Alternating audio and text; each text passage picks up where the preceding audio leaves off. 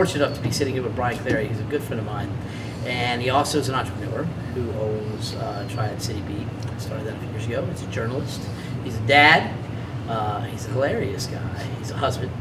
Um, he's a football fan, amongst a lot of things, and uh, I talked just about a lot of different subjects today. Um, but I really, I, I want to know, like, what was it about being uh, a journalist, becoming a writer? When did that happen for you, and what sort of put you on that path? All right. All right, we'll go back to that. That was um, like 89. All right. Uh, I was in college with no particular plan. I was a good writer. I just figured I'd do something along those lines. I figured I was going to write a novel or something like that. And then um, I took a writing class. I took a journalism class in college, and I was like, wow, you know, this really, it really clicked with what I wanted to do. Why? But- What but- was it? What was it that that? so I was always really into like authentic experience, you know. Um, as I, I knew I was going to be a writer, and, and to do that, you know, you have to learn how to make sentences and learn the grammar and everything. But you have to have an interesting life, and you have to have a lot of experiences from which to draw on and see all these different kinds of humanity, you know. So I always. I, I was just always into like real life and real people and their problems and like and that's kind of what, what I was into in literature and then but then I looked over at journalism and this was actually happening to real people. So you didn't need to make anything up. It's all just like right there. So I started writing um, in college. I started writing features just like profiles and you know uh, in mostly arts and entertainment type stuff. And then I was in New Orleans, you know, so I uh, I started writing for a weekly down there called Gambit after I graduated college, um, and I was tending bar at an all night bar. This goes back to like, so instead of going to grad school. I'd been bartending in New Orleans since I was in undergrad, and, and I uh, I took a job at Igor's, which is a 24-hour bar, and I bartended 2 a.m. to 10 a.m. I did that for five years, and that's that's where I went to grad school. That's what I did instead of getting an MFA or uh, an MS in journalism. Um, but I saw everything, man. I mean, some of the people in that fucking bar, like One Eyed Joe, who was this former, like, kind of big shot coke dealer who became this sort of sad, and he, and he had one eye because he got into a fight with defending the owner of the bar, Igor, and he got punched in the eye with a broken mug handle. Oh yeah. Um, and just just you know there were all these like shady timeshare salesmen used to hang out in there and some pool hustlers and like after all the strippers would come in after work and cab drivers and just like real people. And where i grew up i grew up on long island in sort of like a country club kind of town and um, around stuff like that. And i just really wasn't i just kind of rejected all that. I wanted to i was you know outside new york. I wanted to see something more than just this sort of middle class Wall Street veneer. You got you what you asked for moving to New Orleans, man. I mean, Yeah, like that's the why I wanted to go far. the gritty, man. You know, so then, um, you know, I just I just kept doing these sort of literary. What I used to do was sort of long form narrative feature. That's what, you know, write like five and six thousand word stories and stuff.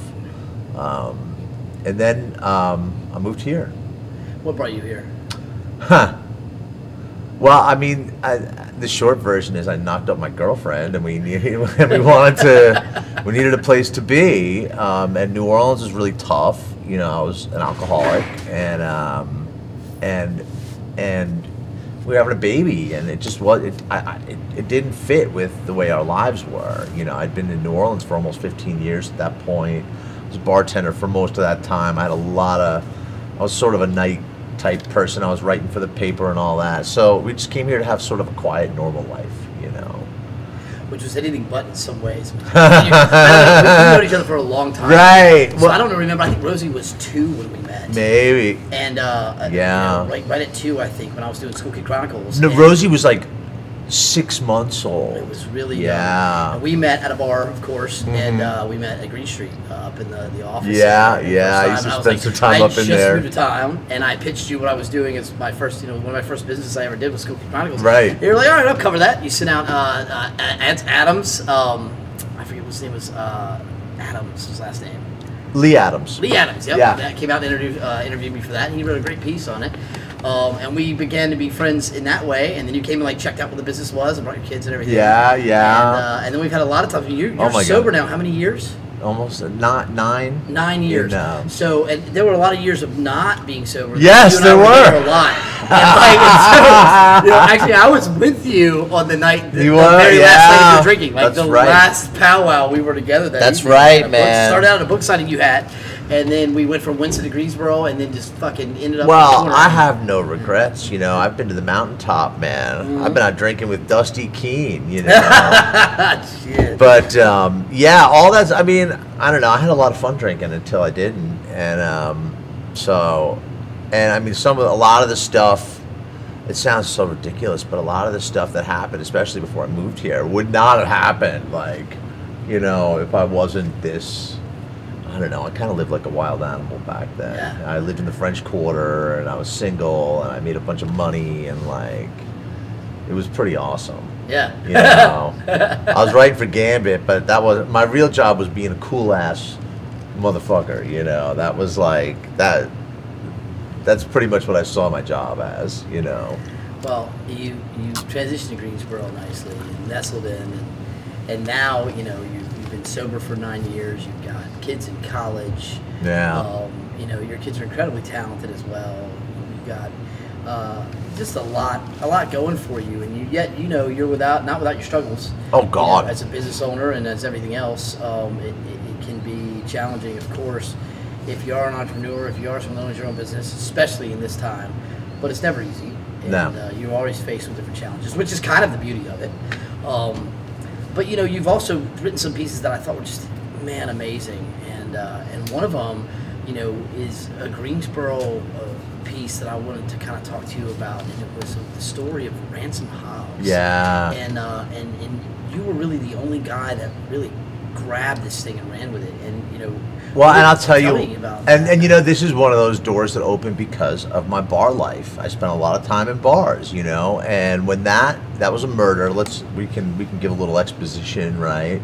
So it was um, uh, a woman who had been working sort of in restaurants around town, and Ransom was a musician around town, and um, a couple other people, and they went up to her apartment, which is on the castle, uh, over on Summit Avenue around sunrise and when it was We're all set by the way, like we're live at the Yeah. Flatiron, and so it's like right. so it's it's yeah. it's it's, it's, happened, it's like, a right quarter mile down the yeah, road Yeah, um so by the time you know it was all said and done uh, ransom had been bludgeoned to death Deb Moy was her name. She had been brutalized, um, but not killed, and the entire place had been set on fire with an accelerant. Um, so Ransom was dead before the fire. Deb actually survived the fire, but she didn't remember anything. Um, and I remember when it happened, everybody, of course, was talking about it, right? If you can remember, because it involved our circle, our our tribe, which was the people who hang out in the bars over on Walker Avenue and some of the downtown. You know, there's there's there's a bar circuit, and there's people, cultural types who who uh, that's who, who we were, you know. And I remember everybody was talking about it, and I had not seen a single media report about it anywhere. Anywhere. Not on the TV news. There was a little tiny item in the news and record, and I was like, it drives me nuts as a journalist when everybody in town is talking about something and nobody's going to write about it. Right. You know, I mean, Right. that's what we're supposed to be doing here. Right. You know, we're supposed to be the lantern in the mirror, as we say. But so, um, yeah, so I dove in and I and I just started asking. I, I, I went down on Walker Avenue, started asking a ton of questions. Our, our dear departed friend Kevin Kuhn played a little role in that story, um, and and I was able to retrace their steps. Um, they they kind of went drinking all around town. At one night, at one point, they were on the stage at Carolina Theater, and like it was Deb's birthday, and they, the, the people came and left, and it was just sort of like roving crew. You know how that goes, you know. And it was Westerwood Tavern, and then they went to someone's house after, and all that. Um, but that was more legwork than even the cops had put in at that point Right. too. And I felt, and I still feel, that it was like this sort of I don't know, kind of elitism. Like the people who hang out in the fucking bars don't matter, and like, well, it's yet sad, but what do you expect? You know, when I talked to the cops, they were trying to um, figure out what the hell happened, and these guys had no idea, man. Like they were like, well, we're thinking maybe it was like a drug deal gone wrong. I was like, well. You know, Ransom was like a musician, and he didn't have the sort of cash resources Right, for that to get the kind of drugs Right. where somebody will bash your head in. And he goes, oh, well, how about this? You know, Ransom and Deb and this other guy, Micah, who was in there. Micah's the one they eventually charged, but they let him go because he did like six months. He was in the Guilford County Jail for like six months, but they let him go because they didn't have anything. He's in Florida now, I think. And Deb believes Micah was the guy who did it, um, for it's worth. Um, so the cops like maybe like Ransom and Deb and Mike had like a three way, but like Micah kind of had some because you know Ransom was sort of a freewheel. He was a musician, right? So he was sort of a freewheeling dude, and then like Micah had some remorse about the gay stuff, and he wanted to shut Ransom up. And I'm like, I don't know, man. I don't know if that. This is just they're grasping. They're Right. just at anything to them. Well, I mean, Nothing this was them there. You know? this was like what 2007, 8, 9. yeah, you know, this was a long time ago, and they still had, they, it's still an open case. Now, here's something really interesting. So, the, I did the first story, and Deb Moy, who survived, was um, in a coma for a while. You know, and she eventually lost. Um, all the fingers on one of her hands. She lost both of her legs in the fire. Um, horrible burns all over her body. Um, but in- a few years ago, she graduated law school. She's a lawyer now. Wow. Um, she went to Elon Law, and she's um, she's married. Um, but but she didn't want to talk to me or her family. I think the first two stories I did, you know, um, I just talked to all these other people and looked at all the paperwork and police work that I was able to see. Um, and then after I think I think that then like she called me like out of nowhere and she was like, "Let's talk," and I was like, "Okay," you know, because. So I went out to her family lives in Alamance County, so I went out there and she was living with her parents, and it, you know, they are like real religious, and it really helped them through this. Um, just to talk through it. Or just to just for them to be able to Right. apply something to this situation that it could explain why some asshole tried to murder their daughter, didn't get away with it, burned away half her body, and uh, and what do you do now? And how and what the hell? You know, I mean, she didn't deserve that. So, um, yeah. That, that piece was like just wow, and the way that you wrote it was really haunting. You know, it opens with like you being in the scene and it's raining, and you know, you just really get the feel of what it was like the day that you were kind of getting into that story. And I think Well, it was being a journalist, you, I don't know, you kind of you have to create that. you know? Well, you know, there's a couple different, like, so in the whole journalism sphere, there's like reporters, and I was never really like a reporter, like a house fire, and, and I can do that stuff. I was trained to do that stuff, and I've done that stuff, but I was always more of like a columnist or a stylist, which means like Jimmy Breslin or something. You can take that headline and do your reporting, but you don't have to write it in that reverse pyramid kind of boring style. You can take a different approach as a writer to it, you know. Um, and also like my what I do now the last 15 years or so is I do opinion journalism so I write like editorials you know um, that I you know writing an editorial it's only like 350 words it takes me 20 minutes to write it and I do like three hours of research before I can you know sit down and write my opinion about it you know Yeah. um, so I've always been on that sort of like not like like Jordan Green, you know, works with me is, is a reporter. He does not have an opinion he, or tries very desperately or not to, and tries to be agnostic about it all and just do that sort of soft science journalism of reporting and fact gathering and not figure out what the conclusion is until you have all the pieces and go where the facts bring you, as opposed to say like you know, like a Fox News approach, where it's like, this is how we're supposed to feel about it. So let's cherry pick some facts that'll give us a path to this thing. Right. You know. Right. Well, you're you have more freedom in that way to just because it, it's your side of what you, you know, it's your Yeah. lens in which you write through, and so and that's that's the, the what you do. Um, which has got to be kind of cool, you know. Yeah. Well, I mean, we, just were- won some awards. You know? we did. Yeah. Last year, I won an award. I won first place. Uh, this is U.S. and Canada. Yeah, for um, political opinion journalism. So this year we were up for uh, three awards. One was an investigative journalism award named after David Carr, who from the New York Times got his start in all weeklies.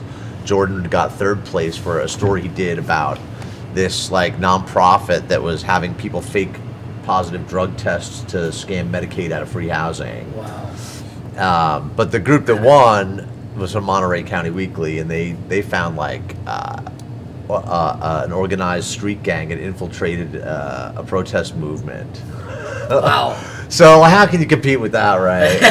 then uh, he, he was up for there was a, a far right extremist reporting. So Jordan found a Facebook group for racists who are cops and firefighters and EMTs, like a three percenter, like white supremacist group.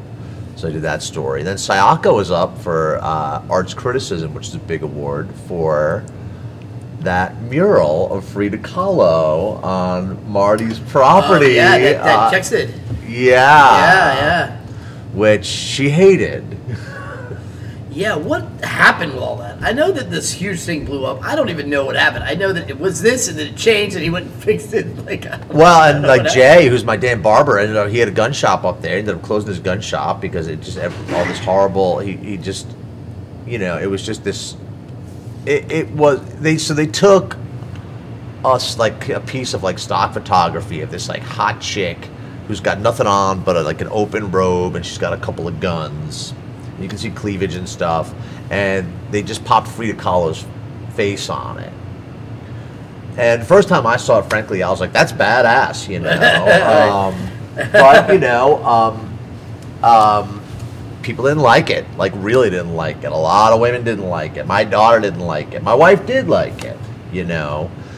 And I'm trying to explain to people this whole big hooverah just erupts, and I'm, you know, I'm That's like, what you know, art is supposed to do. though. Art is supposed to God, challenge you. yeah, mission accomplished It's that, supposed you know, to challenge. really. I said that it was a Jeks piece. Yeah. uh, Brian Yeah. Lewis, and I said that to him. I'm like, listen, I've had more conversations about art in the last two weeks than I have in the whole time I've lived here. Yeah. and what it, the point of it is, and, And what is right or wrong with it? You know, what I mean, you Right, can't really, you and- can't really get there. Right, right. You know, so I was talking to my daughter, Rosie, you know, about it. She's like 15, you know, and I'm like, well, uh, so I just said to you, she, she didn't like because because because the you know the nudity and the tastelessness and how it didn't quite jive. Although Frida Kahlo might have liked it because she was kind of a wild dog.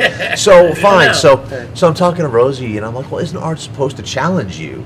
And she goes, well, I don't think there's anything particularly challenging about objectifying women. I'm like, well, that Objectifying women is objective. that is my daughter, though, man, and I love it. I mean, listen, Yeah. those kids. This is something I've been talking about for a long time. These generations behind us are judgy, and they're judging us, and we're not coming off so good. No. And I'll tell you something. My whole theory about this, you know, me, the millennials and the Gen, the Zoomers behind them, like you've got to reject some of the values of the generation before you. That's what OK Boomer is all about, right? But when they're talking about us, what's there to reject? Like we don't have a problem with LGBT stuff, generally speaking. We're kind of chill, chill and cool. So they're rejecting Dusty the sex, drugs, and rock and roll. The kids are prude. It's really bad for my business model. And Ah! no, I have thought about this because the amount of kids that are like my son's age, they're not 18, they've never had a drink. They're like Mr. They're like super whatever. Yeah, No, well, I'll tell you a couple. One, one, none of those kids has ever been punched in the face. no, that, you know what? You can tell just by look at him, just by talking to them. It's never even come up. They never even thought they were about to get punched in the face. My kids and all their friends, I'm like, look at you, you know. Um, That's funny. and, yeah, and but they don't like they're not into like the promiscuity like if we could go out of town my kids wouldn't have a party in a million years Right. they're just like Yeah. why would we do that They- all man, these I mean, people in the PJs house and YouTube and and you know delivery. Right. It's like this huge thing. Like I don't even want to go out in public and socialize. Oh, yeah. Like, what are you talking about? Like so the people. I'm so through- awkward. Right. You know, keep up like through the bar culture. and they don't like, have the social skills like how they gonna how are they gonna ever get laid i don't even i mean i'm sure they're doing really it It's really easy for them now. Well, right, Way right. easier. But they don't. It's just different, and the values are different, and they're fantastic. They're better than us. You know, I, I should start off by saying that. They're my kids are way better than me. I think in a Uh, way they we think that culturally behavior wise they are, but I don't think they're better than us as far as experience. Well, I will tell you, like We had a lot this. better experiences, I this think, goes man, back you to the punch in the face thing. Like I was talking to this woman. Her kid is friends with my daughter, and she's like from Miami. She's from sort of you know like the wrong side of town. And we were talking, and she lives in this nice big house out in like uh, uh, Gibsonville or whatever. And we're talking. We're looking at these kids, and they're running around the yard like oh.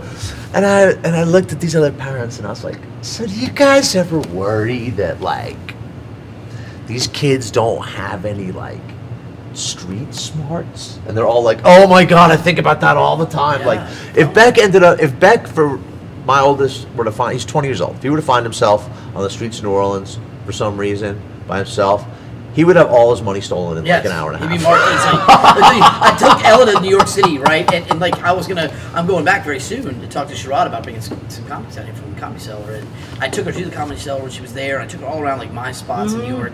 And you know, I was like, "Do you want to come back?" She was like, "No, it's it's really unsafe." I'm like, "What are you talking about? You went there. You stayed at the Rockefeller Center. Like there was nothing." What the hell, right? Right. It, it was completely safe. Like you never So noisy, all those but, people. like, it just it's strange how how they, it seems like there's a um, And maybe is that because they're growing up in Greensboro, or is that because, like, I think they're all like this. so A lot of a lot generation. like a lot So of my you know so so a lot of these kids don't drink. A lot of these kids don't drink. Like at my kids' high school, it's actually cool not to. yeah, it's cool not to. It's like the loser kids who drink. It's the total opposite. It's flipped. They, maybe too, like if you if you're in a, a reality we were not in, where any mistake you make is now videoed Right. out there, you have a much better They- chance of not making an ass of yourself if they you don't think drink at that right, age. Well, they think drinking is something old Right. people do. They all smoke Right. weed and shit. But like, so right, it's the kids. Like in my high school, everybody. I started going to bars when I was like 15 years old, man, and everybody drank. All the cool kids drank in my high school. Everybody, everybody, even though not cool kids drank. Right. Everybody Yeah, did. everybody, yes. Um, but now it's like the kids who drink, they kind of look down on them. They're like, oh. And here's the other difference. Right. So like when I was in high school, if you brought your fucking lunch to school in like a little brown bag, everybody was gonna talk so much. You know, it, it was the it was the tool it was the losers that brought their lunches. And the cool kids bought their lunch at the cafeteria. You know, now it's not cool to buy your lunch at school. It's bringing your little bento box with all your little sliced and stuff. Yeah. The cool kids bring their lunch now. Yeah, yeah, it's it's a whole. It's totally and and it's bizarro world. and what and what I the what I've Far. learned just as a parent is like not to sort of superimpose my experience because listen, by the time I was Beck's age, he's twenty, I'd been arrested like five times. Right. You know, I had been in some serious trouble. I had Yeah. I had my personal life was an absolute disaster. You Yeah, know, yeah, yeah. I mean, Um, I was- trying to like get my keep my rent paid and like juggling women and like you know and uh and they're just not they're just they don't have and and even like when I went to college I, if I'm being real I went to college so I could go party and just be you know just go be uh, a, Yeah. a fun person for That's a while. That's why I didn't go to college. Actually, You know, waste your um, money. Well, and like so, and my kids are going to college. Like they're like, "Oh, this will be a really useful degree to get. I'm like, wow, okay. They're like, go to all their. I don't think, I don't think I went to every single class over the course of a week in college the whole time. Yeah. I would always blow I would something never off. have. I don't even know. I mean, I spent a lot of time on college campuses. but I never. Mm. I ended up well once you once I found out what I was doing. Once I got into journalism, I was pretty serious about it, and I saw. Well, you got to find that thing that inspires you. I Well, and they then- have right, and I was better like, I opportunity for that because they have the world is open to them with the internet. We didn't have the internet. I mean, you, we didn't have the internet. Dude, when I- know, like, so they have. You know, when I started, co- I started college in 1988, and I wrote my papers on a typewriter, man. And somebody convinced me to switch over to a Mac, and I was like, "Oh, this is pretty great." And of course, you know, but um, when I was a freelance writer, I would have to like print up the story, put an envelope, you know, mail it out, but maybe, oh, maybe that, and you couldn't do simultaneous submissions, and like it was really hard to communicate with people because people wouldn't just take your calls, you know. Yeah. Um, and the other man in the newsroom back in the old days, like so in the in the newsroom, like your phone book is the most important reference tool Yeah. that you know, and your and your desk phone and your phone book and work in the phones and like, and you would like drill a hole in it and chain it to your desk, you know, because people would steal it. And um, and have you noticed how young people don't know how to talk on the phone? They have like no No, telephone there's not even the yellow skills. pages anymore. If there is. It's got to be awful. It's very Oh, it's nothing, man. Yeah, but true. but my kids don't even like they, for, for like. I mean, how do you explain to these kids what it's like to grow up with a house phone in your in your kitchen, and when it rings, everybody races to go get it. You know, you and your sisters or whatever. You know. Or like, hang up, I got it, you know, and you're sitting there with the cord and like Yeah. whipping it around, like they, And they- you get busted because your mom would never hang up. You know what I mean? Like, uh-huh. hang up, You're like, "Well, yeah, oh yeah, yeah, yeah, yeah. You can even unscrew the mouthpiece. Remember that move? right, man. Yeah. It was like so different, you know. I, I remember because because my sisters are on the same age, so it like would be like a Friday, Saturday night, making our plans to go out, which my kids don't do on Friday and Saturday nights, but we did parties and whatever, and you know, sitting in fields and drinking, and so we'd be making our plans, but like you know. We got incoming calls, we got outgoing calls. So my dad had like his own line for work. So that was for outgoing calls. The main line. My parents weren't allowed to get near the damn phone on a Friday or Saturday night. You know? Right. Um, and like that's what we would fight about, but you know. Yeah. And Sure. uh, There's like three of you. well, and like this, the, the communication. Remember just show, just stopping by people's houses. Yeah. Well, Remember you, that's you how you do- kind of where he was. Like, you know, it was the bikes at first, and it was the cars, and then, you know. You Well, and then like Maniscalco has that whole bit about it. Like when your doorbell rings, you're like, "What the hell?" You know. I mean, people at your door. Like, Remember when people ring your doorbell? You're like, oh, I wonder who it is. I'll go see. Hello, you know. And it's a nice surprise every time you open the door. Now, seriously, somebody rings my doorbell, I'm like, I already know who it is because of our, Right, our little camera. Yeah, yeah, I'm like, yeah, nah, we're not. Just let them. It's just a packet. And no one ever comes to the door. If they Right, do, I'm like, what? what? don't even see any like solicitors anymore. I do. I get Where are the solicitors. Jehovah's Witnesses anymore? I get What happened I get all that shit. Done. I get all of it, man. I get I get like now they got like they, they do hoverboards and like like the, the the Terminix guys and the you know just the guys who like the solicitor and, and I mean you're not supposed to be solicitor in my neighborhood, but they Oh, it's do. so crazy. I just saw, I shared this video on, on Facebook, speaking all kinds of shit. But uh, that's like an Amazon blimp, blimp, and it's dropping out all these Amazon droids, you know, with packages Yeah. going. I mean, dude, we're about to see just the biggest shift in culture and society that Oh, the world we're in it. seen. We're already in. Dude, my friend in New York, man, he, has same day Amazon delivery. Yeah, you know. yeah. I mean, dude, we have we are about to see people living in man. And you know, I was talking to you about this for a long time ago. I had this screenplay idea, and I thought, you know, they're going to be this this tribe of people. Oh, yeah, I think about that all the time. They unplug, and there's going to be a tribe of people that go into the pod, man. They go into the VR world, and if you think about this shit from the level of like, you know, what we do as human beings, what is our core essence, what is our brand soul, let's say, is that everything sort of duplicates after its own thing. Well, if we're not some sort of hologram, if we're not some sort of There's like a forty percent chance this is all a simulation. You know. That, right? Absolutely. So that's look at what we're doing. We're simulating avatars, which are becoming a reality that we're living in, and our kids are literally fucking doing that. I mean, my daughter has over a million views on, on YouTube right now uh, on one video, and then like she's got like you know hundreds of thousands of the others where she is creating avatars, okay, through an animator like app, and then telling these stories or subtitles to music, okay, and doing them in parts as movies. yeah, yeah, right? yeah. And so, but she spends creatively all her time working on Right. this shit that she's literally living. I mean, uh, what she would need, honestly, is a room half as fucking big as she has. A computer, a little mini fridge, a way to get food delivered to her. She wouldn't fucking leave. I'm serious, man. Like going outside is a chore for her. Oh my god! And they go out and they're they're like, Like, ah, the sun. Dude, I think this is what the fuck is gonna happen, man. There's gonna be someone's out there in the thing, like the old Avatar. They're gonna world, be like Gollum, right? Right, right. My kids, when they walk outside, they're just like, ah, you know. Yeah. And the fresh air, they're like, ah, it's cold, you know. It's weird. I'm like, come to the beach and what Fort Sandy? I'm like, what are you Oh, talking about? Like, and then, and you bring them to the beach and they there. sit in the fucking and they sit in the house and watch TV. Yeah, it's weird. Like all my man. life, I'm working so hard so that you know, hopefully this will be a massive success as X like that.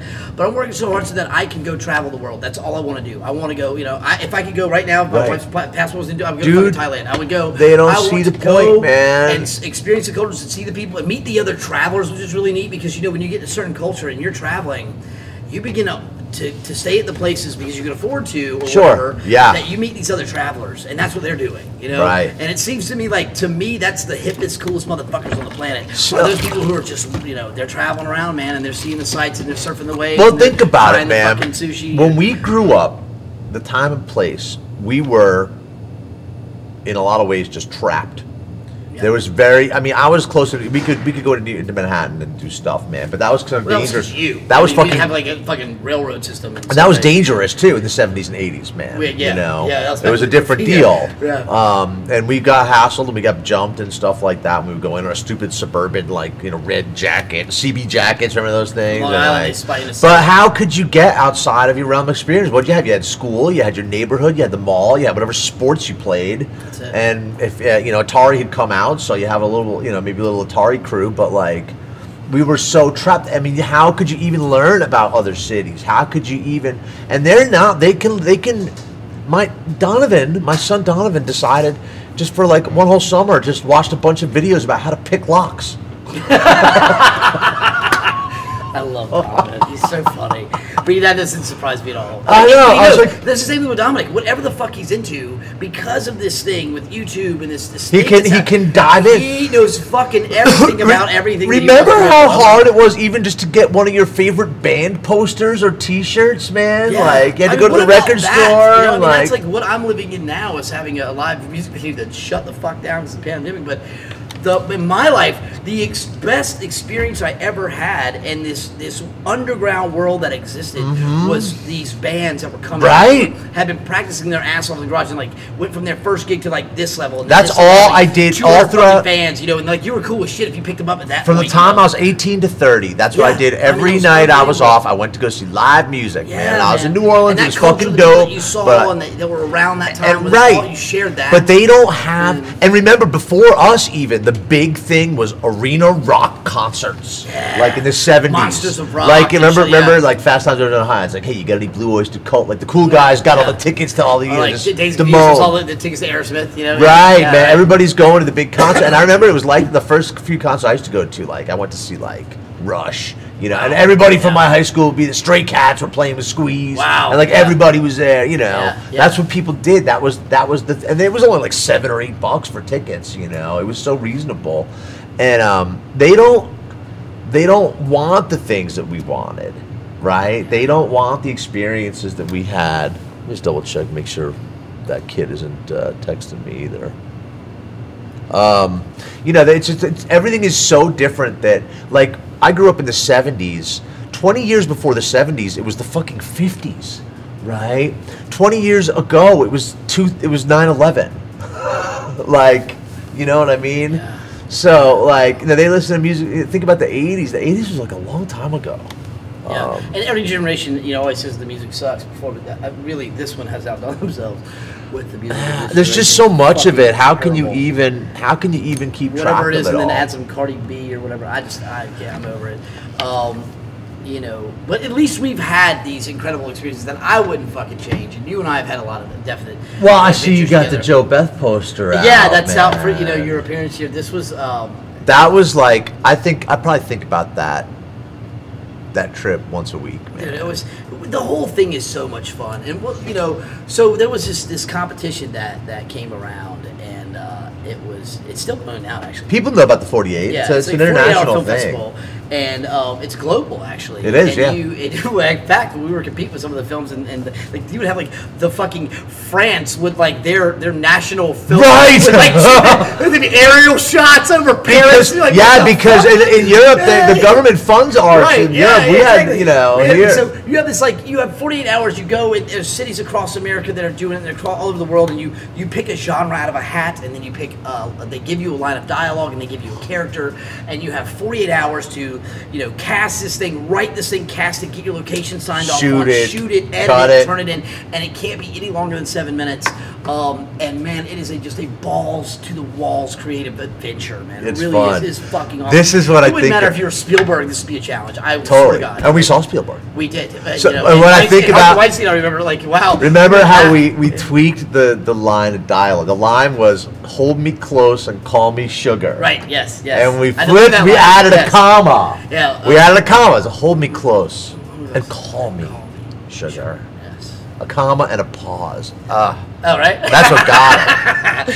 and the device was very clever. We, you know, and so and Matt McNeil's actually going to be on the show. He directed this, and Heather Meek. I haven't heard from her in a long time, but we had this great fucking crew. Um, you know, Tim LaFollette, who died of ALS and was big in the music scene here, and we also um, Chris Avedon, who I think he's in Denver, but He did, he grew up in the same hometown as me. yeah, he was from Long Island. He'd actually like worked on J Lo shit as a, as a producer, uh, and like you know in the grind as a, as a, a recording artist, and not a recording artist, but someone who you know was Did like sound, a Pro yeah. Tools genius. Yeah. And this guy was really. We're always waiting on fucking Chris because he's such a meticulous guy. Be like, motherfucker, if you don't get the sound for the Oh my movie, you're fucked. Remember how? He remember Tim LaFollette rode the bike to turn it in. He Yes. like did the, the ra- race down from- there the from- bike. The from, second uh, thing, yeah. from the downtown yeah, office. Yeah, it was, it was incredible, man. So we ended up, you know, we turn our thing in. It's our first year working together as this group, but we called it the Keen Collaboration. And it was really fucking fun. We had so much fun on these sets, and so much fun making these movies. I mean, you guys banged that script out and you know, well, it took you a little bit. but, Yeah. you know, it, you know, It was fun, really- though.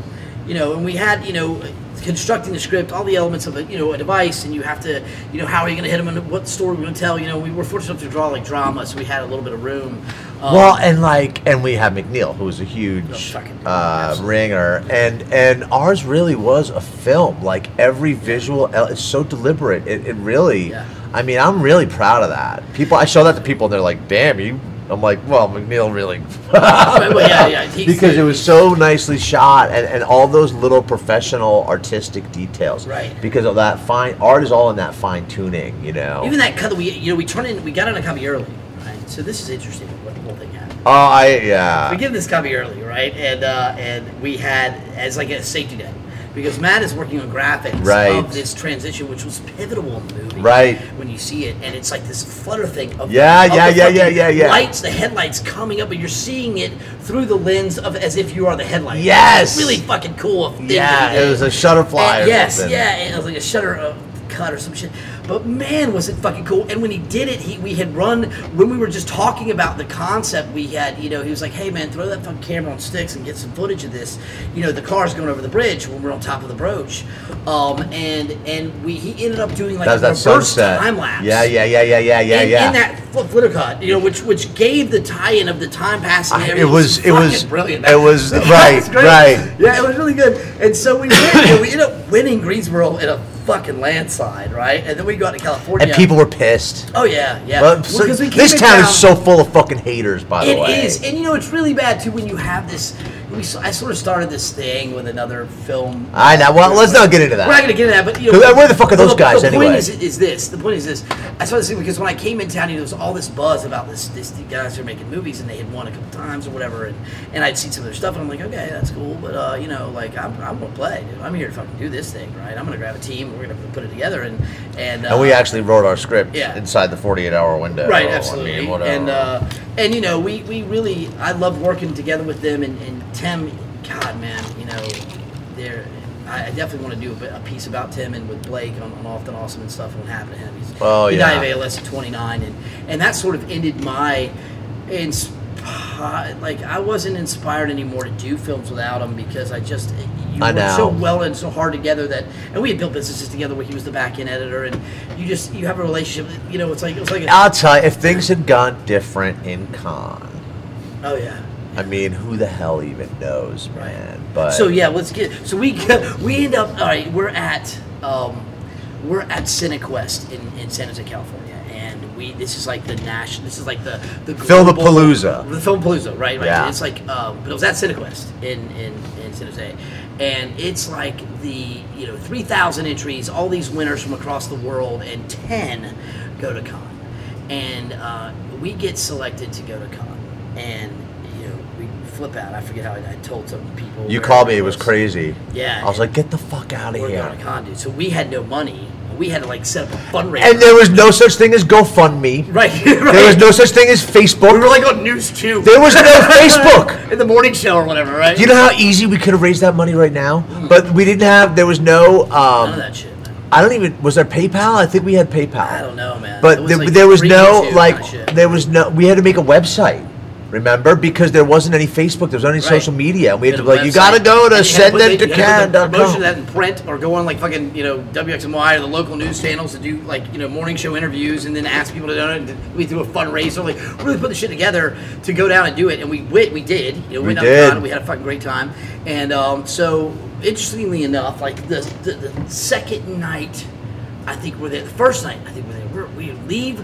We get tired of the you know fifty-seven dollar beers that are on the strip on the beach at Cannes where all the the hoopla is, and we learned from Marissa, who's another friend of ours that was in this movie, who ends up you know meeting some dude. Yeah. And he's like, dude, this is where the shit is. Sun we, Seven? We go to Sun Seven, which is uh, in Cannes, and, and it's like this little bar with cheap drinks, and they stay open late. And they're spinning American music, And it like- was all uh, the film people. yeah, it was well, like the, whole, the whole city was. Yeah, it was. It, the whole city was filled with people. This was for like more of the the guys that enjoyed like a dive bar, and you know, like really.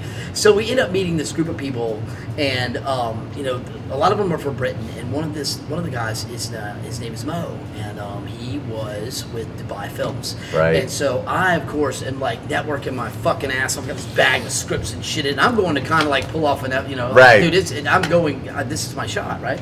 This is our shot, and so we give this guy this this uh, DVD at the time, which you know that's how you Right, right, right. the DVD. and you couldn't watch it on your phone. No, There's still flip phones no, no, too. So watching on your phone and that shit. So we couldn't text each other. Well, we could text each other. I think. I, my phone wasn't working at all when we were up I think we there. could text each other, but I don't know. So anyway, yeah, because this was before the like the fucking iPhone even came Yeah. out. Yeah. This was so. This was in 2008 in Cannes. Yeah. And uh, and so the guy takes it back. We enjoyed hanging out with this group, and we like immediately like They were great. This group, they were like eight of them. There was like eight of us. It was a really good time. And then the next night, the dude comes back. He's like, "Man, I gotta tell you, dude, I'm here. Uh, my buddy is uh, is from you know from." England and his film is, is amazing. He's like, I can't believe you guys made this. He's like, so my work is done. I was here to recruit, you know, American filmmaker and you know, fucking filmmakers that can come to Dubai and make you know five to six million dollar budget movies in Dubai.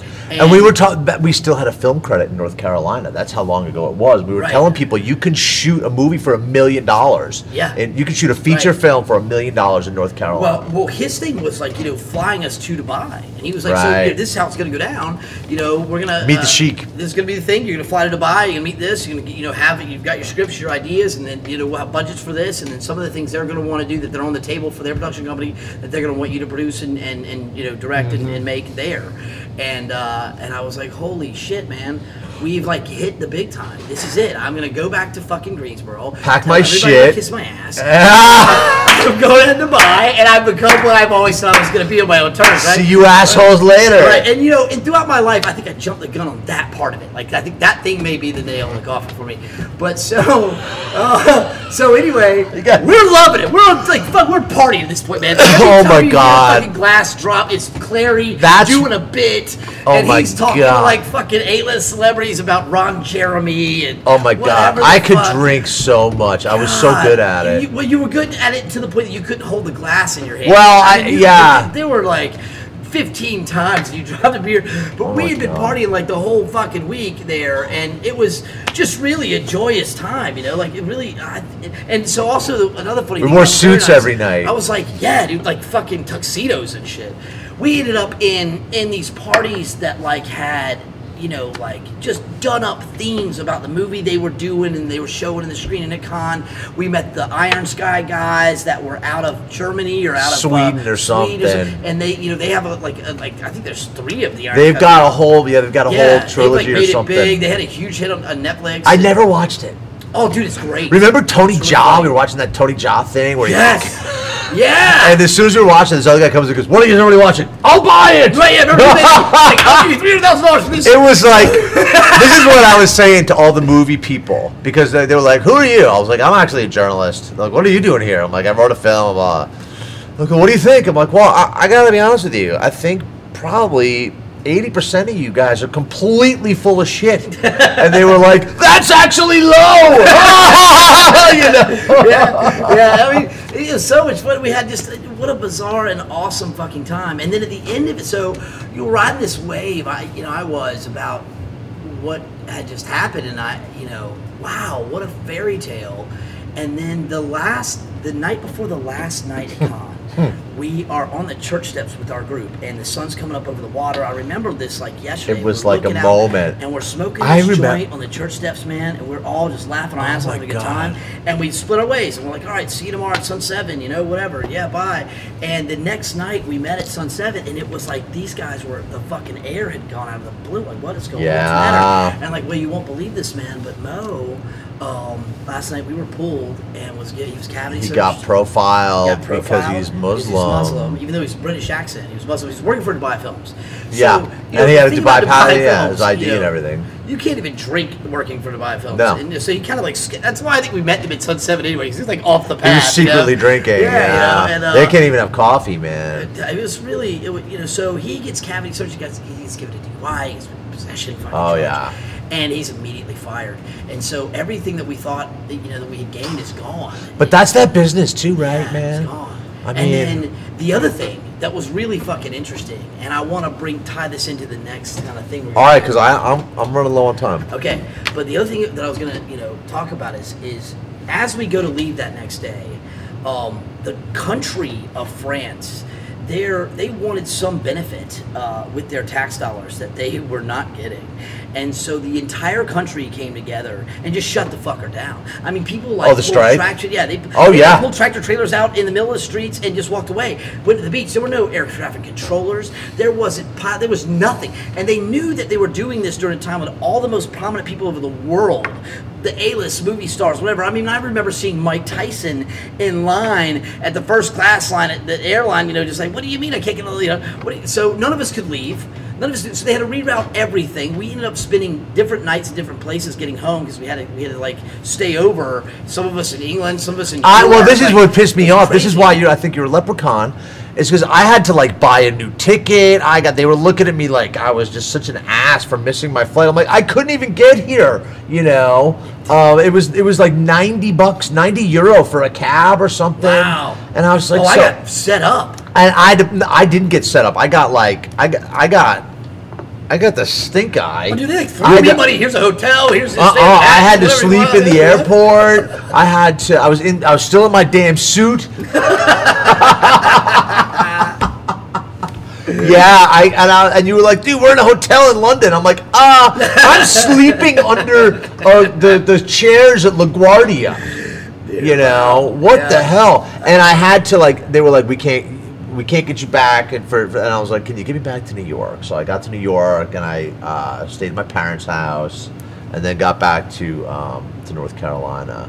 But dude, that was that was an incredible trip. that was That was one. that was one of those things. I was like, I, I can't believe I'm here. We saw P Diddy's boat. Yeah, I remember? Tyra Banks like getting kicked off the yacht or some shit. We were just like, mad. what? This is ins- What are we even doing here?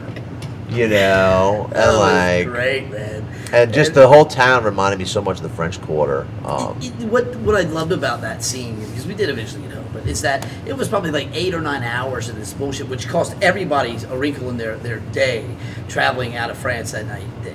In is that the whole country stood together.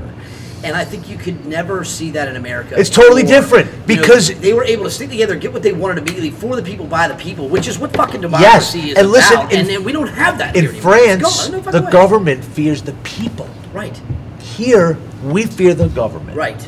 Um, And when that happened, how did that happen? I don't know. It's something we can definitely continue. I know you got to go, but Brian, uh, it's always fun hanging out. I with you, know, man. And uh, we gotta could do this all day. We, we used to do this all day.